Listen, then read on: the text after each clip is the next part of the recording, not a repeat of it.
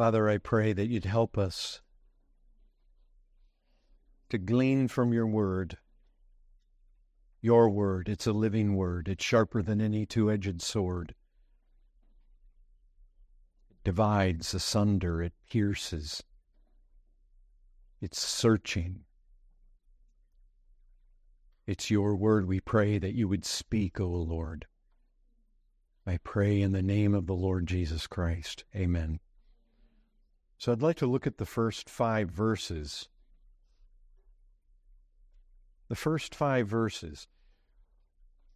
When Jesus had spoken these words, and we know what words, primarily chapters 14, 15, and 16 that we've just come through.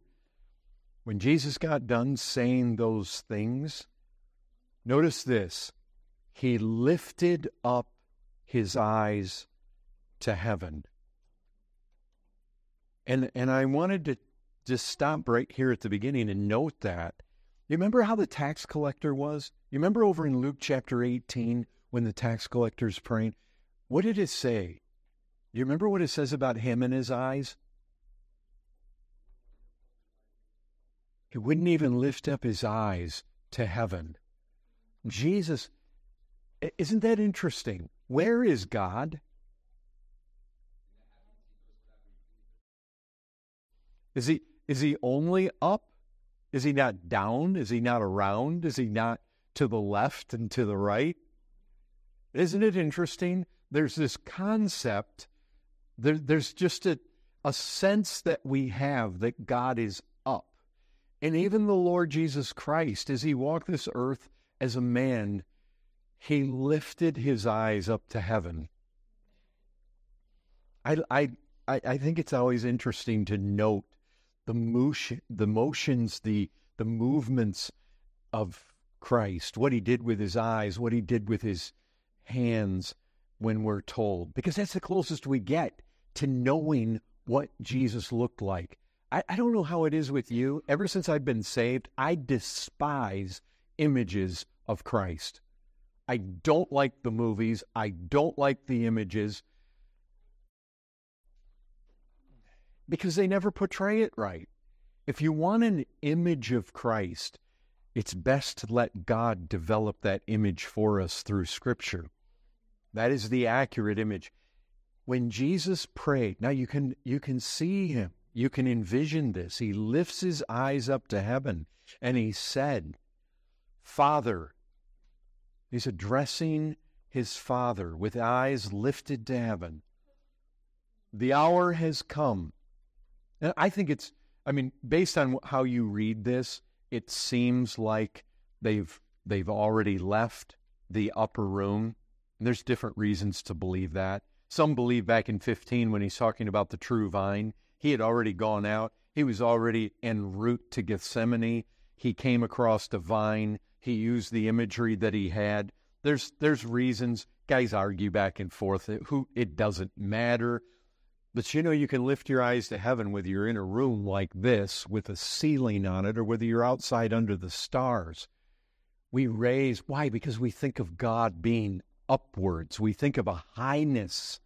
Isn't that what you call your king, your highness? Do you even think about those words, your highness? It's just this idea that they're high. Well, God is up, God is high. Father, the hour has come. Glorify your Son, that the Son may glorify you. Since you have given him, he's speaking third person here, not me, not you have given me, you have given him authority over all flesh to give eternal life to all whom you have given him. And this is eternal life, that they know you, the only true God, and Jesus Christ, whom you have sent. I glorified you on earth having accomplished the work that you gave me to do. And now, Father, glorify me in your own presence with the glory that I had with you before the world existed. Now, this is what I want to cover today. If you've ever seen Martyn Lloyd-Jones' book on this, you know, he it takes him six or eight sermons to get through these five verses. Undoubtedly, there's it's that rich. This is what we know as a high priestly prayer. Lloyd Jones, says in his commentary on the high priestly prayer that he came across some 17th century preacher who said that this is the greatest prayer that was ever offered on earth. Now, Lloyd Jones quotes the guy, but how can he know that? Well, he can't know that. It, I think it's the greatest recorded. To say it's the greatest prayed, well, Jesus undoubtedly prayed many other prayers. Undoubtedly, he was the greatest praying man that ever lived. And so to say that his prayers were the greatest, but we don't know all of his prayers, and so to say that this is exactly the greatest, it certainly is the greatest recorded. It's said of John Knox, I don't know if you've ever heard this before, but it is said that John Knox, when he knew that he was dying, he asked his wife to read this, and she was actually reading it as he passed out into eternity. So, what is John 17? What do we have going on here? 11 men. Remember what we have 11 men Jesus has been speaking to. Jesus is done. He's done with the exhortations and the teachings and the commandments and the pressing these guys with all this instruction that he gave, the promises that he gave. Chapters chapters 14, 15, 16 are over with. And it's like one more thing. Did you recognize this? That after this prayer, Jesus has almost nothing more to say to his disciples before trial, before scourging, before the cross. This is one last, one last, uh, I, am just going to call it a thing. I wish I had better, better adjectives to use, better descriptive terms. But it's it's it's the last thing that Jesus is going to give to his disciples. And it's amazing. It's only recorded in John. But it's it's one last thing that he's going to do for these guys. Now you have to remember, it is for these guys. You say, well, Jesus is praying to his father. Yes, but isn't it interesting? He's praying audibly with the guys present. Y- you recognize what's happening? This is a prayer that is meant to be overheard. It is not meant to be secret. Jesus could have mm-hmm. easily prayed silently, or he could have gone off by himself and prayed audibly, but he doesn't do it. He's praying in the presence of these guys. And so here we are. The last days of his life. It's the, the, the last hours of his life in this world before being resurrected and walking 40 days before the ascension. But he's come down to the hour. He's come down to where he's facing this reality. He's he's about ready to suffer. He's preparing these guys for the mission that is set before them. He's t- he's preparing these guys to not fall away. And here's what he does. He gives this prayer. And what is this prayer? Look at verse 9. I am praying for them. You see, yes, it's a prayer between he and his father, but who's it for? He's praying for them. And it's like I said, verse 20 I do not ask for these only, but also for those who will believe in me through their word. He's praying for us. Do you recognize that this eh, whatever was meant for the early disciples, for them hearing this audibly spoken, you have to recognize Jesus on purpose, God wanted his son to pray this prayer before going to the cross to be overheard by his disciples. Why? Because after the teaching and the exhortation and the promises, he wanted his people to hear this prayer for them so that they could get a feel for the intimacy between the Son and the Father and how they fit in there. And we fit in there. Whatever you're hearing for them, if you go to verse 20, it's for you too. You can't get away from that. This is a prayer as how to, as to how the Lord is handing his disciples off to his father. He's saying, Father, I kept these guys. I was with these guys. I took care of these guys. And now I'm handing them over to your care. And you see that. Verse 11 Holy Father, you see where it says that? Holy Father, keep them in your name, which you have given me. He's praying to the Father to look after his disciples. And, and it, not just silently. Brethren, our Lord's great concern is that his followers might know something about the security they have in the care and the affection and the love between the Father and the Son and how we fit into that. This, this, this entirely meant to be overheard. Why? Because God wants us to know this. He wanted them to know it. He wants us to know it. He wants us to know it. He wants us to hear it. He wants us to contemplate it. He wants us to study it. He wants us to think about it. Brethren, do you realize these are exciting times? Jesus is coming to the very pinnacle of redemptive history. These guys are being prepared. They think everything's going wrong, but these this is exciting times, ushering in this this era, this epoch of where the Spirit of God is going to take these guys and empower them, and they're going to go out into the world and with their witness, their words. How do you think people like us came to believe their words? How do you think verse 20 is a reality? Because those guys had words that others would believe, and the only way those others are going to believe them is if these guys went out and they propagated this all the place, and they wrote all the letters that they wrote, and they wrote the Gospels. These are, folks, powerful, climactic moments in redemptive history. And what we have to recognize is these are the facts. This is no fairy tale. This is not, not something that was just dreamt up. This actually happened. And so here's the first thing. Look at verse 1. Father, the hour has come. Glorify your Son, that the Son may glorify you. Now, I, you know when I got thinking about that hour? The hour has come. How many years? Just, just roughly, think about it. Do the math. Let, let's start out with this assumption that the world is 6,000 years old. Let's take Genesis and what Carlos said to us literally. 6,000 years old. How many years, roughly, are covered by the book of Genesis? Any idea? It's from Adam to Moses. Now, let's go back to Jesus from where we are here. Roughly how many years? 2,000 roughly how long was the old covenant enacted? The law, how, how long was Israel under that old covenant system?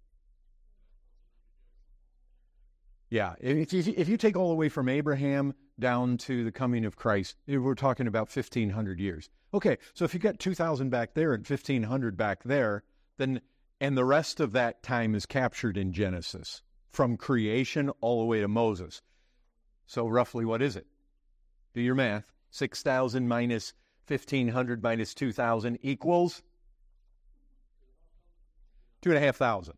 So, so here's the thing. Genesis, 2,500 years, roughly.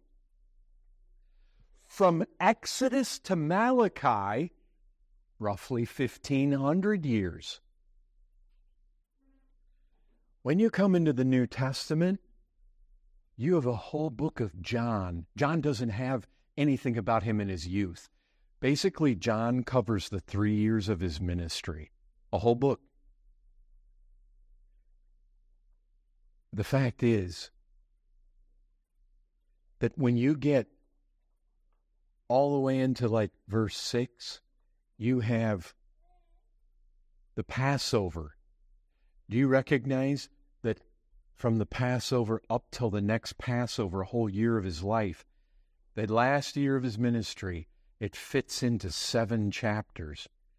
And then you get to chapter 13, and then you have seven chapters that cover a, one day of Jesus' life. Do you know when you take the four Gospels and you boil them all down? There's 89 chapters 29 of those in all four Gospels, 29 of those chapters is in the last week of his life. Brethren, what I'm getting at is this You can take swaths of 2,500 years and stick it in one book. And what God is doing is the closer we get to Christ, the more the more this thing gets strung out, the more detail we get, the more God wants us to see it. He wants us to know the details. Why? Because we're heading towards this final day before Jesus goes to the cross. What, what we see is this just the emphasis, the degree of emphasis and repetition when you get into the life of Christ and then in the ministry of Christ primarily, and then the last week of his life. And that's where we're coming this hour. There can be no doubt to the emphasis. This hour is the absolute focus. It is the climax of this redemptive history. It's the climax of everything that God wants us to know. It's the climax of revelation. It's the climax of what the Lord came to do. Listen to through John how he's talking. You know, you know, he said there when he turned the water into wine, Woman, what does this have to do with me? My hour has not yet come. And then again in John 7, he said they were seeking to arrest him, but nobody laid a hand on him because his hour had not yet come. John 8, the same thing again. No one arrested him because his hour had not yet come. But then when you get to John 12, Jesus says, The hour has come. And again he says, Now is my soul troubled, and what shall I say? Father, save me from this hour? But for this purpose I have come to this hour. What we have to recognize is this God's Son stepped out of the eternal halls of glory. We know what happened. We know He came. The Word became flesh, the likeness of sinful flesh. This is what Scripture teaches us God manifest in the flesh. And He came down and He took upon Himself the form of man. He became a servant, emptied and what did he do? He walked this world and he he came to die. There was one thing, precisely for this purpose. You read this, for this purpose I've come to this hour. For this purpose. For what purpose? You know what purpose he came for? He came and he emptied himself and he became man so that he would die for man. He came under the law. He was born of a woman, came under the law. He came here and, and to what? Basically to be obedient all the way to death, even death on the cross. And that's that that's the hour. That's what we're moving towards. For this purpose, specifically to die. Do you know this? Do you realize that this hour, it's the most crucial hour in all of history? That's, that's where we're at. The hour has come, Father. This has to do with the, the Father glorifying the Son, the Son glorifying. You recognize what this is all about. That this hour is not only the pinnacle of redemptive history, it's just the pinnacle of God glorifying the, the Father glorifying the Son, the Son glorifying the, the Father. Since the beginning of the world, nothing compares to it. This is literally the turning point. This, this is the greatest, the highest, most pivotal point. Brethren, every man's eternal position hinges on this. Because if you're going to be saved, it hinges here. If you're going to be lost, it's because you don't believe this and you've rejected this. And you know what? If a man is lost, what does this hour say? I mean, what, listen, when we find the wrath of God come upon the Son of God, what is that telling us? That's telling us what sin deserves. It's telling us the only way of escape, but it's also telling us what's going to happen to us if we don't take this way of escape. I mean, everything hinges right here, the highest, the most pivotal, pivotal point. It just determines everything. Everything hinges on it. Everything hangs on it. it and, and it's troubling. This is what he says. Now is my soul troubled troubled. But you know what is also the most freeing hour? Listen how Jesus speaks in, in John 13. Before the feast of the Passover, when Jesus knew that his hour had come to depart out of this world to the Father. You see that? The hour, not only is his soul troubled because of certain aspects of what that hour is going to bring, but it's also the freeing hour for him. It's, he knew that his hour had come to depart out of this world to the Father, having loved his own who were in the world, he loved them to the end. But to put it in proper perspective, Jesus says something else about this hour. Listen to this. You've read this. When I was with you day after day in the temple, you didn't lay hands on me, but this is your hour and the power of darkness. And I just got thinking, the power of darkness has come to this culmination. You remember how the devil was operating? If you got eyes to see, he was seeking to work through Haman. He wanted Haman to take out all the Jews. Take out all the Jews, you take out the messianic line. You go further. See how he worked through Herod? You take all the babies out of Bethlehem, and that's where the baby was supposed to be born. And you take the Christ out. And you just, you watch this. Think of the hatred. Isn't it amazing? Jesus would do an act of utter kindness. And the Pharisees and the scribes got together in just their fangs and venom, and they sought to destroy him. And who were they? They were children of the devil. That's what Jesus said. Your father is the devil. God's not your father. He said, He's seen Judas. Satan entered into him.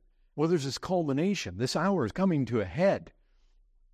Evil men, evil angels, they're conspiring to destroy the Son of God. And what he says here is that's their hour, the power of darkness.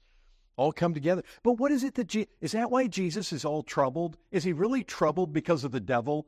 Listen, he was out in the wilderness all alone with the devil. I don't find that he ever trembled. I don't find that he was full of sorrow. I don't find that he was sorrowed unto death. I don't find that his soul was troubled. He says, Now in my soul troubled. Why? What was so troubling? What troubled him? Well, listen to this. Just, just after he prays this prayer, he's out in the garden. It says he fell on the ground and he prayed that if possible, the hour might pass from him. What? Not, not the freedom, not the hour that he departs and goes to be his father. That's not what he's wanting to be delivered from. Not even because it's the hour of darkness, not because it's their hour. What is this? The hour might pass from him. Well, if we read other accounts, he said in Matthew's account, My soul is very sorrowful, even to death. And we know how he prayed Abba, Father, all things are possible for you. Remove this cup. Ah, there's what troubled him. There's a cup Yet not what I will, but what you will. And he says in John, drink the cup the Father has given me. You see, that's it's not what the devil's given to him. You see what's happening at this hour? His Father is bringing a cup to him. And he is troubled. Imagine this. He said, My soul is sorrowful unto death. Let me ask you, what do you think that would mean for you? What kind of sorrow do you think you would have to be experiencing that we can exaggerate? We use exaggerated, eh, exaggerative language all the time. Jesus isn't exaggerating. He's saying he is literally experiencing sorrow that is taking him to the verges of death. What do you think is in that cup? What do you, Jesus isn't even to the cross yet.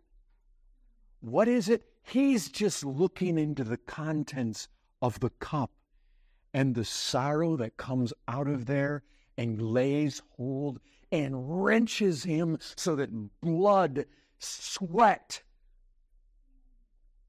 that is what's in that cup. And it's his father's cup. His father brings that cup to him, sorrows unto death and there it is. It was the will of the Lord to crush him. He's put him to grief when his soul makes an offering for guilt. And that's the cause of his trouble. It's the fact that Jesus knew precisely what was going to happen in that hour the full, fierce wrath of God against sin. He was going to become sin we know what Scripture says. I'm poured out like water. Oh, my bones are out of joint. My heart is like wax. It's melted within my breast. My strength is dried up like a potsherd.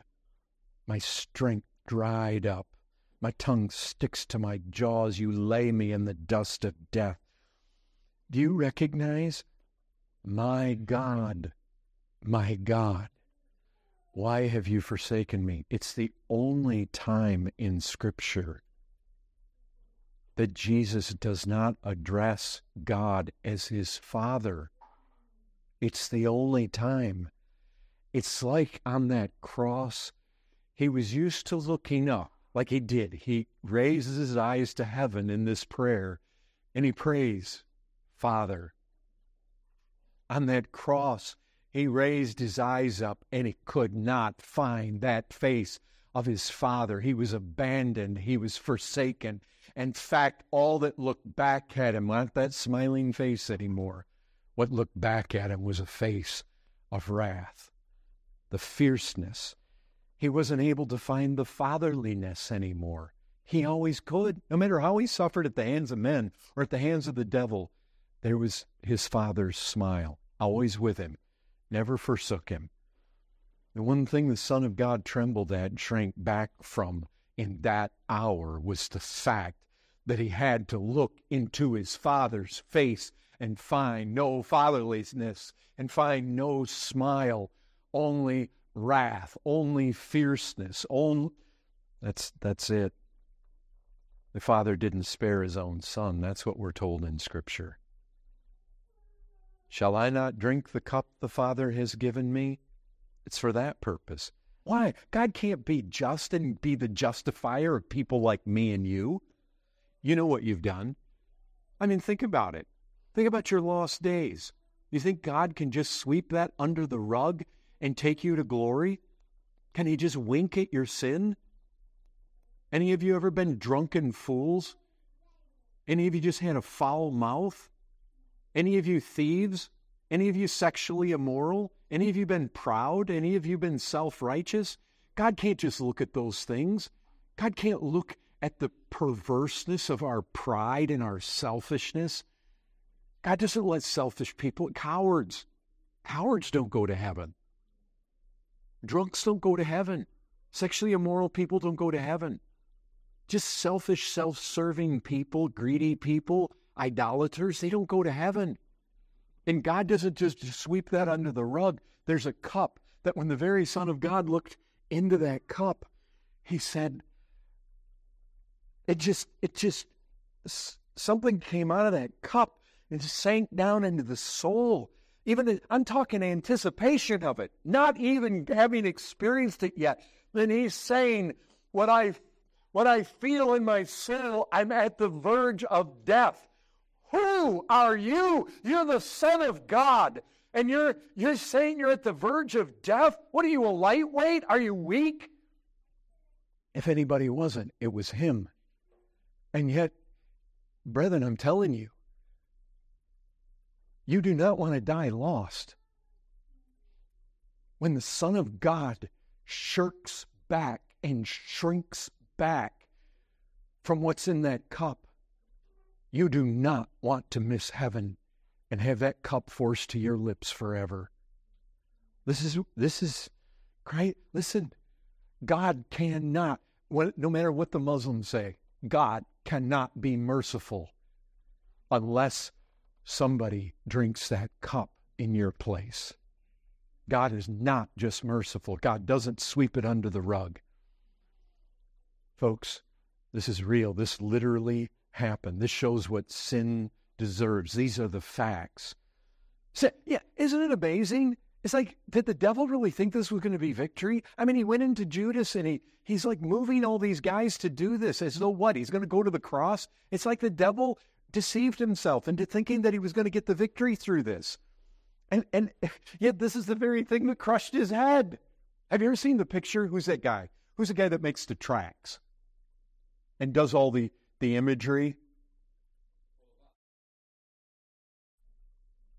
You know, the pictures like where it shows Christ on the cross and the head is the head of the serpent's being crushed. Far, far from victory for the powers of darkness. It wasn't that. It was God's greatest hour for his glory.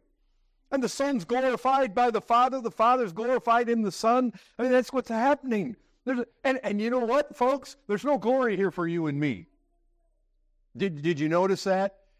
Jesus is going to accomplish everything that the Father sent him to do. There's nothing about what we're doing. All the disciples are doing, and all we can do is sit back and be an audience and listen to this. We don't have a part to play here. This is we don't get any credit. We don't get any of the glory from this. Man is absolutely helpless in this matter of salvation. It's all of God. This is clear from verse 1. the glory of the Son, the glory of the Father. Think, think about it.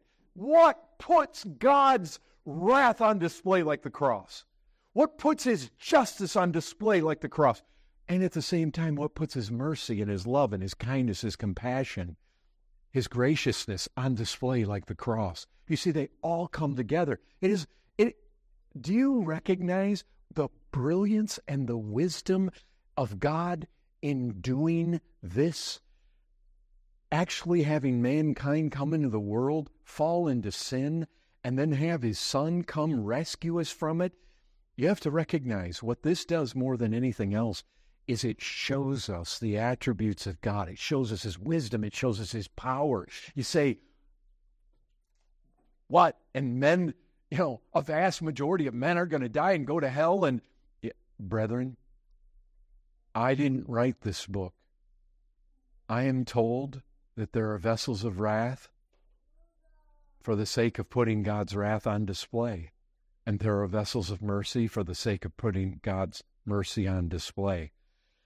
And you know, Paul basically argues who is the clay to say to the potter, Why have you made me this way? Brethren, we have to bow before this, whether you like it or don't like it. It's fearful. Men don't like it. Why? Because they don't like a God they can't control. This is a God we can't control. And yet, the thing is, what we have to recognize is look, it's the Son of God coming to this hour, one hour, that where he's going to take that cup to his own lips. Why? In place of people that will come to find their refuge in him. That's it.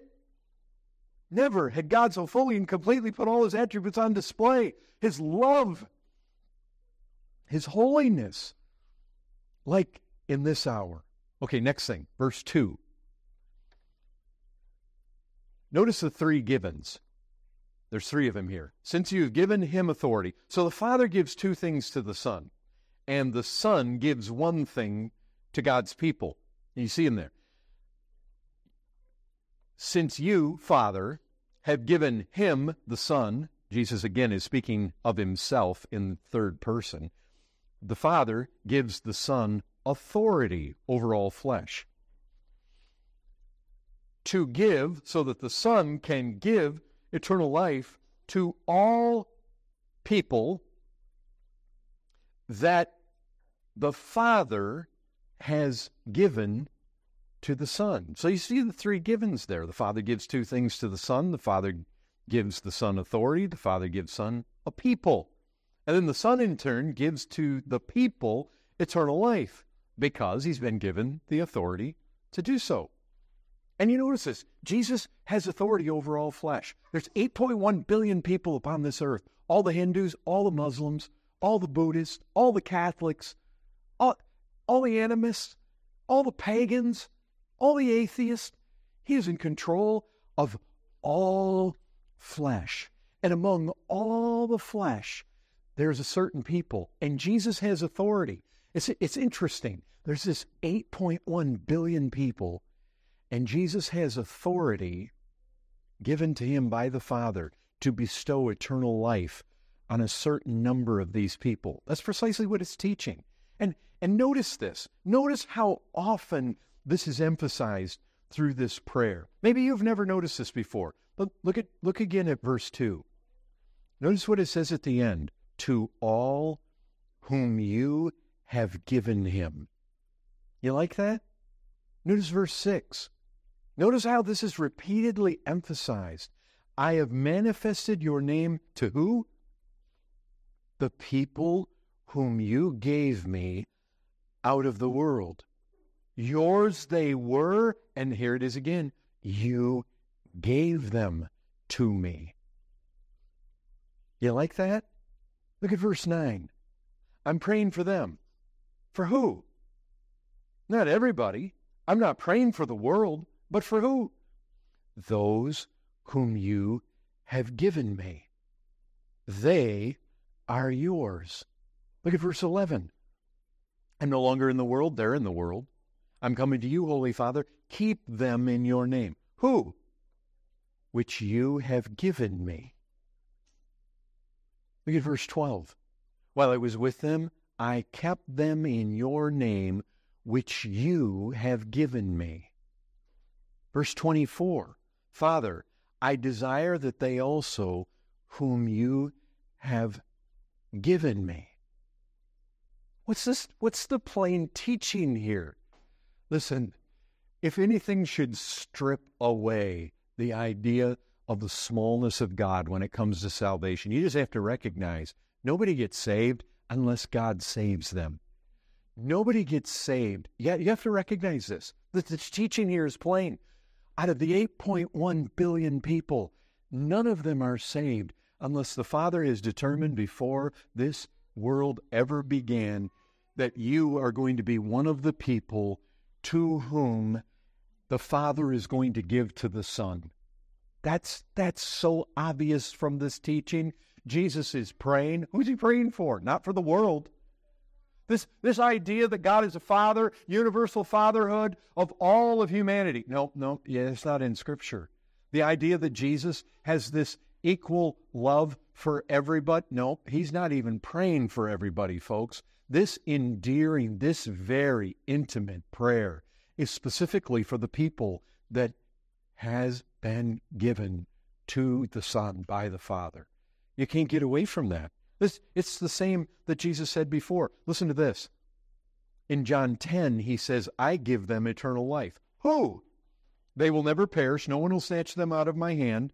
My Father, who has given them to me. There it is again. Is greater than all. No one's able to snatch them out of the Father's hand. Brethren, you know what this is meant to do? Not cause us all to freak out and start thinking about how unfair God is. Do you recognize what this is meant to do? This is meant to bring security. Like you have to recognize who you are. This is not fly by night, folks. Not just because you decided to believe one day. What this is speaking to God's people is you are so secure. No one can pluck you out of his hand. He get if you look, if you're a Christian and you came to recognize that you had a disease and you needed the doctor and you cried out to him and he's come and he's precious to you now. Not that you're a perfect person, but that's where your hope is. Your hope is on what Christ accomplished in that hour. Then what he's saying to you is, you are so absolutely secure. You are one of his people that he's given to the Son. And you're secure. He's never going to lose you. You can, nobody's going to pluck you out of his hand. It says this this is the will of him who sent me. Jesus says this in John 6 that I should lose nothing of all that he has given me, but raise it up on the last day. You talk about security. If you've been given to the Son, you're going to be raised up on the last day. That's to life, folks. No question about it. God the Son has specifically come into the world to this very hour to do what? To give eternal life to these specific people and to no one else. And it's for these alone that he prays. I'm praying for them. I'm not praying for the world, but for those whom you have given me. They are yours. A people given by the Father to the Son. That's a plain teaching of Scripture. The Son came from glory in order to accomplish everything that was necessary in order for him to be able to give eternal life to these exact people. And God has set apart for himself these people. And it, listen, Listen, there's one more verse here that you probably want to hear included. All that the Father gives me will come to me. You like that? If you're among the 8.1 billion and you've been given from the Father as a gift to the Son, well, the Son has authority to bestow on you eternal life. And in bestowing that, you know what's going to happen? Your heart's going to be drawn to him. You're going to go to him. And you're saying, but I still feel like I'm left out. I'm on the outside. Nope, nope. You, not if you complete John 6 37. All the Father gives me will come to me, and whoever comes to me, I will never cast out. And so, look, you know what happens to all the people who are not given to the Son by the Father, they don't come to Christ. And you know why they don't come? Because they don't want to come. And nobody should be upset with God if they don't desire to come. Why are you going to find fault with God if you'd rather have your sin than have Him? I mean, if you like your sin, be content in your sin. But if you find anything desirable in Christ, go to Him. And if you go to Him, He's not going to cast you out. Okay, next thing. Because look at verse 3.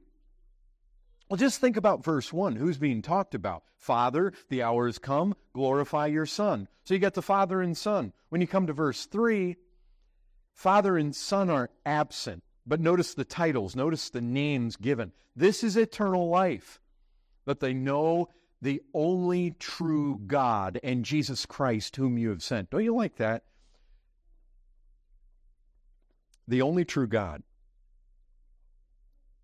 I am convinced when I read something like this that we are in the habit of not talking like the Bible.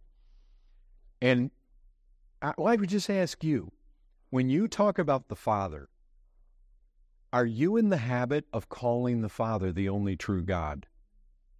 Typically, us Reformed Christians, we don't talk that way. We want to say God the Father, God the Son. Isn't that the way we like to talk? We want to protect the Trinity. You feel that? You feel that compulsion? Do you ever call God the Father the only true God? And yet Scripture speaks this way. You see, the Bible is always calling us to realize that there is only one true God. Have you noticed that? I, I, just think if you and I had written many of the verses that we find in our Bible, we probably wouldn't have written it the way that the Spirit of God inspired the writers, or even in, uh, even Jesus the way he spoke here in this prayer. We don't like, you know what? Do you like it when you're down in the city center and a Muslim comes up to you and says, I've had this happen. Any of you had this happen where the Muslim wants you to turn to John 17 3? Ever had that happen, Sonny? Why do they want you to turn to John 17 3? Right. They think that it is going to disprove our Trinitarian beliefs. Does it disprove yours? Look at it. Look at 17.3. How does it prove it? It says that God the Father is the only true God. So where does that leave Jesus Christ? Does it leave him not being the only true God? You see, that's that's what they would like to have us believe. And see, we like to say God the Father, God the Son, God the Holy Spirit. Why? Because we want to emphasize the Trinity. We want, we want all the persons to be shown to be deity.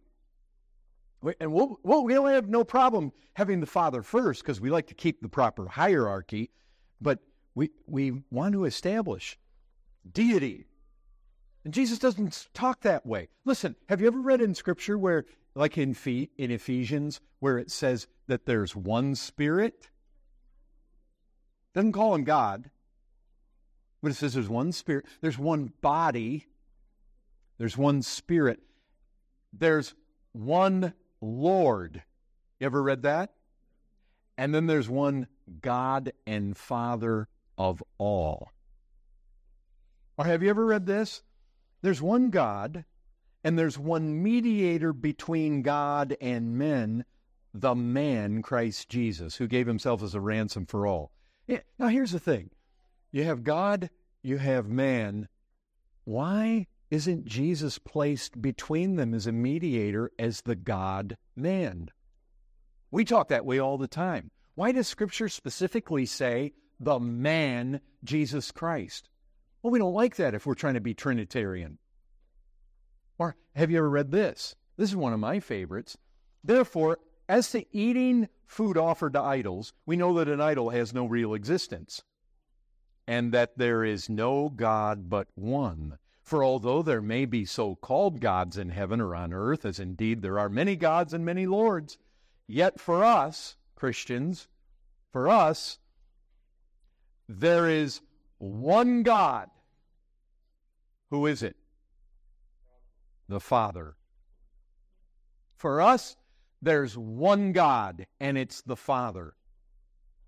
Everybody comfortable? That's Scripture. And well, it says, from whom are all things and for whom we exist, and one Lord Jesus Christ, through whom are all things and through whom we exist.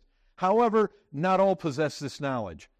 Did you catch that? Not all possess this knowledge. Do you possess this knowledge? Do you possess the knowledge where you are comfortable saying there is one God and it's the Father? There is one true God, it is the Father. And there is one Lord Jesus Christ. Are you comfortable talking that way? The Bible's very comfortable talking that way. What do we do with all that? Uh, listen, I think what we do with it is this. We obviously recognize that the Spirit of God is not always so intent in inspiring Scripture to uphold the doctrine of the Trinity the way we like to see it upheld. Why? Because the Spirit of God is not always, his chief interest is not always emphasizing the things that oftentimes we find ourselves emphasizing. It's very important that we not spend the majority of our time with our noses stuck in systematic theologies. We need to spend the majority of time with our noses stuck in Scripture. And we need to really get comfortable with talking the way Scripture does. Now, look, there is a place where the Spirit of God is interested in telling us Ananias and Sapphira, they fell into sin, and when they lied to God, they were lying to the Holy Spirit. When they lying to the Holy Spirit, they were lying to God. There's a place where it tells us that Jesus is the I am. There's a place where Scripture tells us He's El Gibbor. He's the mighty God. There's a place where it says, in the beginning, we know this, the Word. We know He was with God and He is God. And we know, brethren, there are places in Scripture where it wants to tell us.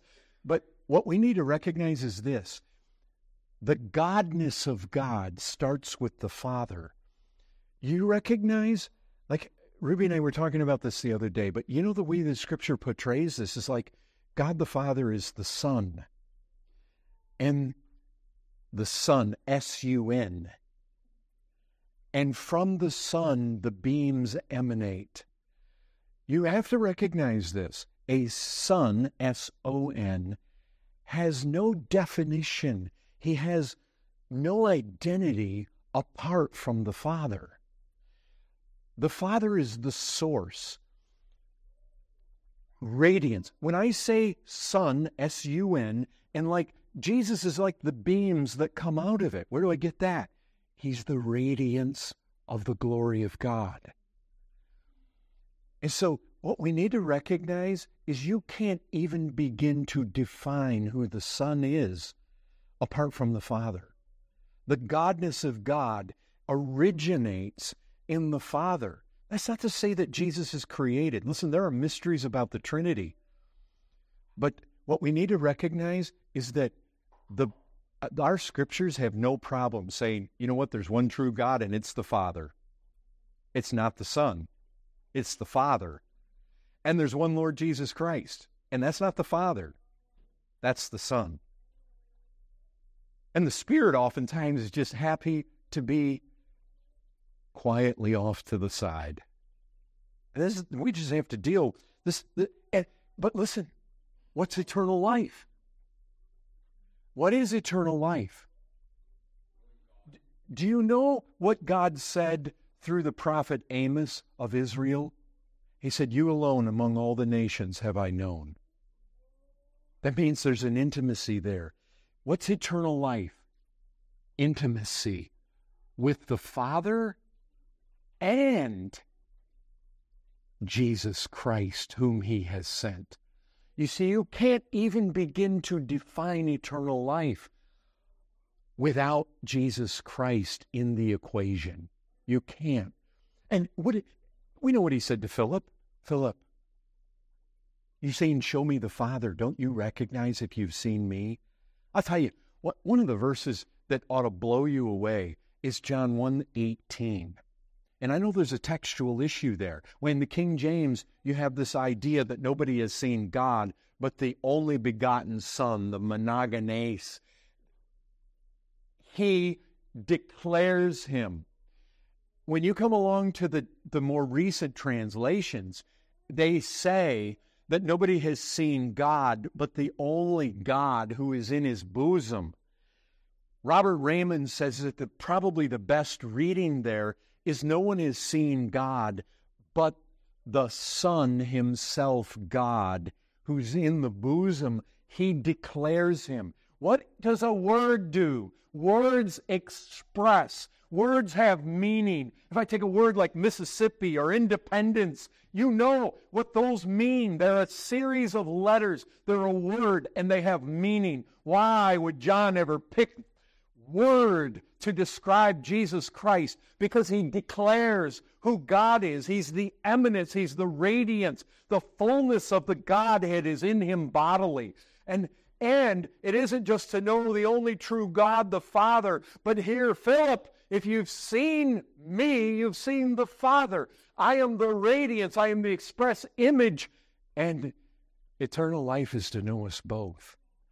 You see, he puts himself in the same category with his Father. You can't get away from that. So, whatever the Muslims want to say, See, the problem is they don't put Jesus in the same category with the with the Father, but that's exactly where Jesus puts him. And they deny so many texts that are very plain that indicate, listen, I'll tell you what, one of the men that just heard this thing prayed, he did not think to himself when all of a sudden Jesus appeared there among the disciples and he fell down and he said, My Lord and my God. He didn't say, Oh, no, I shouldn't have said that. You know, back there when he was praying in the upper room or wherever he was at that time, uh, he said that God, he said the Father was the only true God. Well, I can't call him God. Well, you see, Thomas, what's wrong? Your theology's bad. Didn't you catch the drift there in John 17, 3? No, he never came to that conclusion. The conclusion, listen, even his enemies knew when he was calling himself the Son of God. They said, We're stoning you not because of any good work you do, but because you're calling yourself you're calling God your Father. You're calling yourself the Son. You're making yourself equal with Him. They knew exactly what He was doing. Anyway, I know I'm out of time. Anyway, so be it. In verse 4, he says, I glorified you. I glorified you on earth, having accomplished the work that you gave me to do. I'll just say this. He accomplished it. Folks, every single thing that you need to be saved, he accomplished. What did he need to do? Well, he needed to come under the law. Why? He needed to keep the law. He needed to fulfill all righteousness. What else did he need to do? He needed to be a perfect example. That's what Scripture says. We have this as an example in Christ. He needed to be made, made like us. He was made like us in every respect save sin. Even calls the likeness of sinful flesh. He had to become man. And he did, just like us. And what did he have to do? Keep the law. He did. Came under the law. What did he have to do? He had to die in the place. He accomplished it all. The whole time he was here, the Father said, My Son in whom I'm well pleased. And the last thing he says is, Now, Father, glorify me in your own presence, verse 5, with the glory that I had with you before the world existed. And I'm just, I'll just say this a little further down. Notice what he says in verse 24 Father, I desire that they also, whom you have given me, may be with me where I am to see my glory that you have given me because you loved me before the foundation of the world. It's written a little bit different there. He had glory before the foundation of the world, he had lo- the love of the Father before the foundation of the world. Brethren, the scale of it all, do you recognize what it means to be saved? We're being swallowed up in the glory. We have images of, of Christ entering into the presence of God, and it's all about us. He's paved a way for us to behold his glory, to be with him, to be drawn up into this triune love. And, and you know what? You have some pictures of this in Scripture. And I'm, I just leave you with this Lift up your heads, O gates. Be lifted up, O ancient doors. This is him entering back into the presence of the Father to reclaim the former glory. O ancient doors, that the King of glory may come in. This is Psalm 24. Who is this King of glory? The Lord strong and mighty, the Lord mighty in battle. You recognize Jesus entered those gates triumphant, mighty in battle. He triumphed over all those powers of darkness. Lift up your heads, O gates. Lift them up, O ancient doors, that the King of glory may come in. Who is this King of glory? The Lord of hosts. He's the King of glory. Selah in Dan 7. Daniel, I saw in the night visions, behold, with the clouds of heaven there came one like a son of man. And he came to the Ancient of Days and was presented before him. And to him was given dominion and glory and a kingdom that all the peoples, nations, languages, you see it? Authority over all the flesh should serve him. His dominion is an everlasting dominion which shall not pass away, and his kingdom one that shall not be destroyed. We must realize these truths are truths yes, about Him, but they're truths about us. This prayer is about us. This prayer is about how we're going to be kept and how we're involved in the love and just what God's doing for us. I'll tell you this. We just have to think once in a while, brethren. You know what? You know what? One of the biggest things to solve the problems and the doldrums in our life and get us past the difficulties is just to stand back and ask ourselves once in a while, where are we headed? What's the glory? I mean, that's where we're headed towards the glory. Father, I want them to be with me where I am so that they can behold the glory. This is the triumphant glory, these gates, these everlasting gates. Let him in. Before the Ancient of Days, he's presented. He's victorious, and all the kingdoms, and all the tribes, and all the tongues laid before him. So often we get into this, brethren, we get into this situation where we feel like, oh, because of our sin, and we just, oh, we got to placate God, and God is he's kind of angry with us and frowning at us and and so often we just feel like God is opposed to us and he's antagonistic towards us and somehow we we need to appease him and he's so, he's so unwilling to be kind and gracious to us. We think of him as kind of somewhere far off out there in the eternal glory and his absolute righteousness and not at all especially disposed towards us and we feel we have to f- put forth these great efforts. And if you just listen to the tone of this prayer, it's like, You're my people. I have sought to love you, and I, my Father is going to love you, and you are secure, and you are safe, and you're on your way to glory.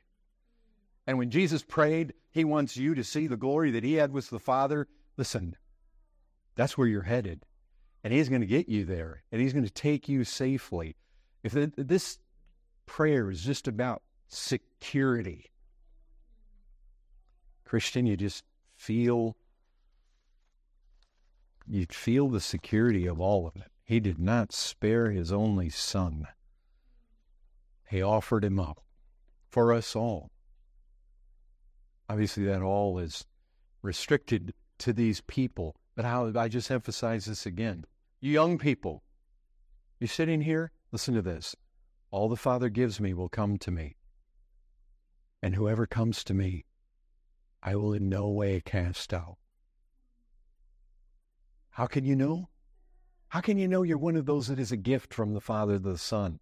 Well, you go to Christ, and He go to me, He won't cast you out. Don't say you can't come. Don't say he didn't elect you. Don't go down that path. Don't mope around, self pity. Oh, woe is me. God is mean. God is cruel. God elects people. God sets his love on some people. How unfair is that? What's really fair is if he sent us all to hell. The very fact that he singled people out to save is absolute gracious act on his part. And when he bids you come, and if you come, he won't cast you out. What more can you say? You can't find fault with him. If you're willing to be saved, He's willing to save you. Father, I pray that in these weeks ahead that you would just give us a good time with Mac and may the may the conference be profitable. May this time in John 17 be good and rich for our souls. I ask it all in Christ's name. Amen.